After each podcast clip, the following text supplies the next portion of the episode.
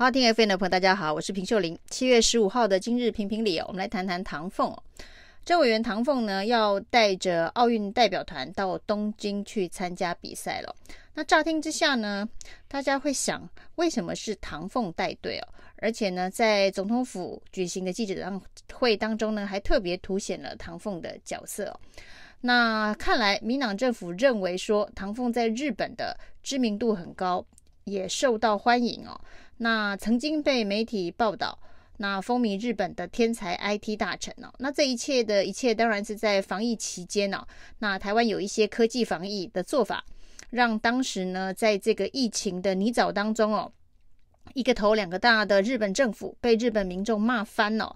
那发现呢，台湾的科技防疫有一些部分呢、哦、值得参考，所以呢，唐凤就被台湾的媒体、民党的政府塑造成哦风靡日本的天才 IT 大臣哦。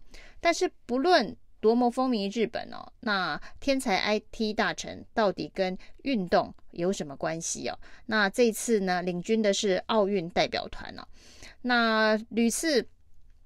送了台湾 AZ 疫苗的日本政府，真的是希望唐凤带队去参加奥运吗？那还是说日本政府期待唐凤能够借着带奥运代表团到东京去参加奥运的机会，去帮同时也是科技大国的日本政府体检他们的治安系统？那看起来这两个理由应该都不存在哦。那显然唐凤的这个安排哦，绝非日本政府所要求。那是民进党政府所安排。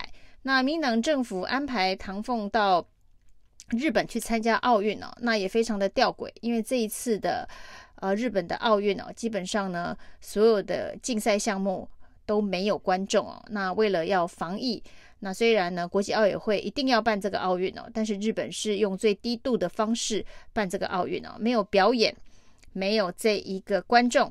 那唐凤去的角色。到底要扮演什么样子的一个角色？那这两个理由都不是，那代表说民党政府想要让唐凤创造一些新闻焦点。那但是这个新新闻焦点哦，恐怕也是出口转内销哦。那在日本恐怕引不起太大的焦点哦，因为呢，这次世界各国都到日本去参与奥运会，而且这次的奥运会呢，可以说是史上最奇特的一次，没完全没有现场的观众哦。而且呢，大家必须在高度警戒的防疫状态之下去进行运动竞赛啊。那很多的新闻焦点应该都是在这个上面哦。那所谓的天才 IT 大臣带队去东京，能够创造什么奥运焦点呢？那奥运的焦点一定是跟奥运的体育活动相关呢。那所以呢，显然这恐怕是一个出口转内销的安排哦，是让台湾。的这个奥运的新闻呢、有了唐凤作为焦点哦。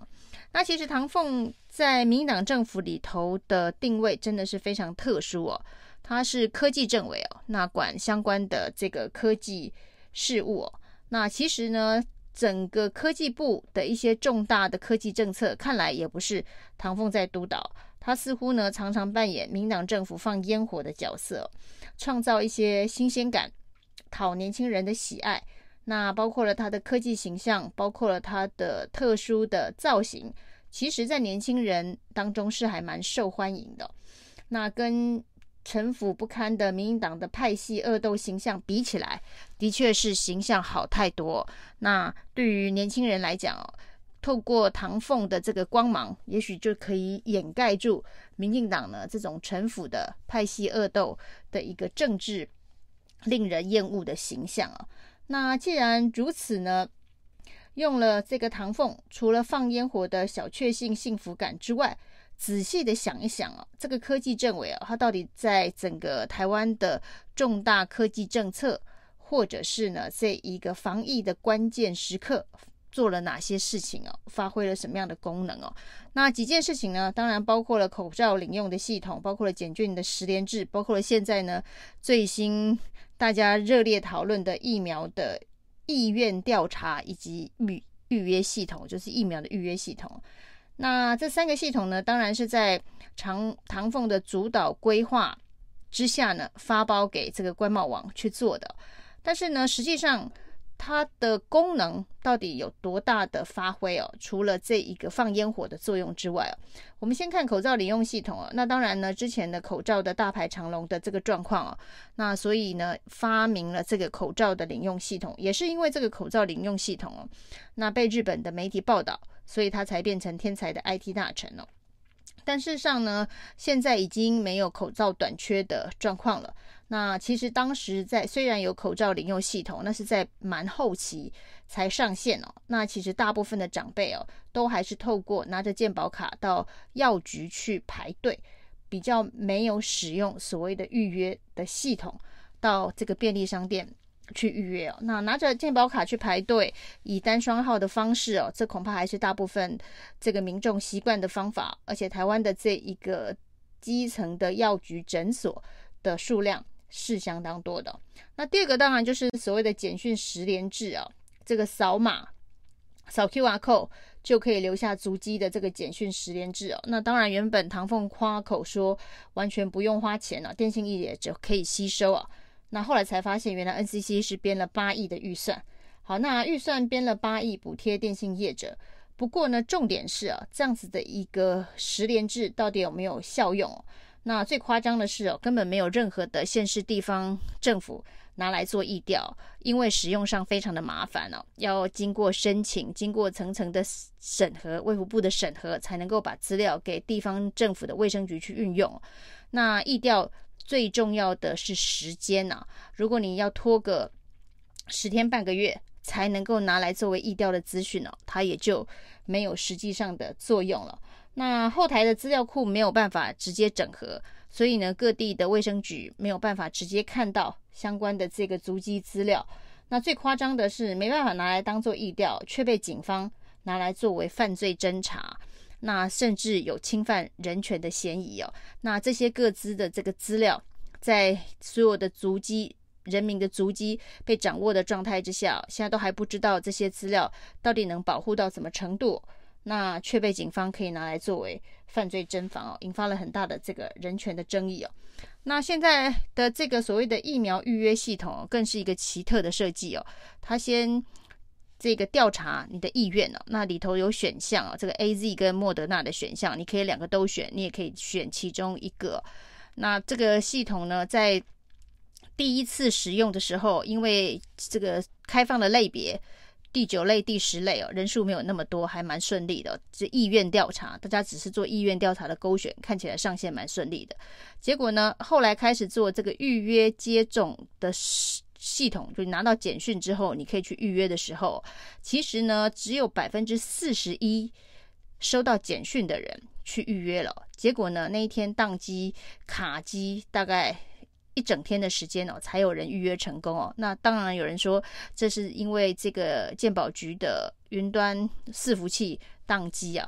那去这个实体店、这个便利超商去使用就会比较顺畅。那实际上只有百分之四十一的人在这一个要求的时间去上线就瘫痪了。所以当初设计上面似乎没有考虑到这个问题哦。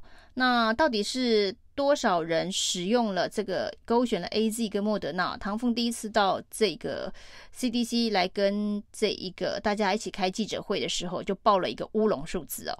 他说呢，一百多万人呢都选 AZ 疫苗，这个十八岁以上的年轻人哦。结果呢，没过几个小时呢，庄人祥开记者会说，唐凤说错了。那其实呢，只有这一个六万多人。选了这个 AZ 疫苗，那一个天才 IT 大臣自己设计的系统，那居然会有后台的统计上面的乌龙哦，这也是让人觉得非常的惊讶。那这个系统的设计也是非常的奇特哦，你先做意愿调查，意愿调查完之后呢，再分批做这一个简讯通知，可以去进行预约哦。为什么要有两个不同的程序哦？那这个程序呢，除了让大家知道说，呃，想打 AZ 的占比有多少？想打莫德纳的占比有多少？两个都可以打的占比有多少？除了这一个民调的统计的工具之外啊，它到底还有任何的意义吗？这个意义恐怕就是让陈时中在记者会上面可以去谴责那些只愿意打莫德纳的人，说我们没有这么多莫德纳哦。那如果你不打 AZ 的话，你只好继续等下去哦。那你就没有疫苗可以打。那既然是这样子的话，为什么一开始还要做这个选择？那所有登记莫德纳的人，是不是当时就不要有这样子的一个选项哦？就依照开放的顺序，在预约接种的时候，就直接做你的选择，你该打哪一个疫苗？不就好了？为什么还需要两道程序啊？到现在很多人都搞不清楚意愿登记跟实际的预约接种中间两个流程上面的状况哦，所以不断的在这个上网测试哦，这恐怕也是健保局的这一个云端伺服器会宕机的一个重要原因哦。那总而言之呢，唐凤的这些新鲜感的烟火，可以说是民进党政府哦这个的小确幸啊。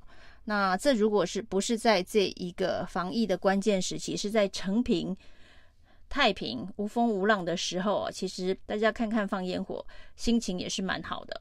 那只是呢，这个现在呢，疫情非常的严峻啊，在疫情严峻的状况之下，过度的包装以及宣传呢，这些跟核心的防疫作为没有直接相关的宣传哦。其实并不会发挥太大的效用。此时此刻，大家就想要知道的是，何时会有足量的疫苗，然后是大家施打意愿比较高的疫苗能够顺利到货。这个比调查完意愿之后，大家互相攻击啊，有些人就是这一个不喜欢 AZ，有些人就是只要莫德纳等等哦，来得有效果的多。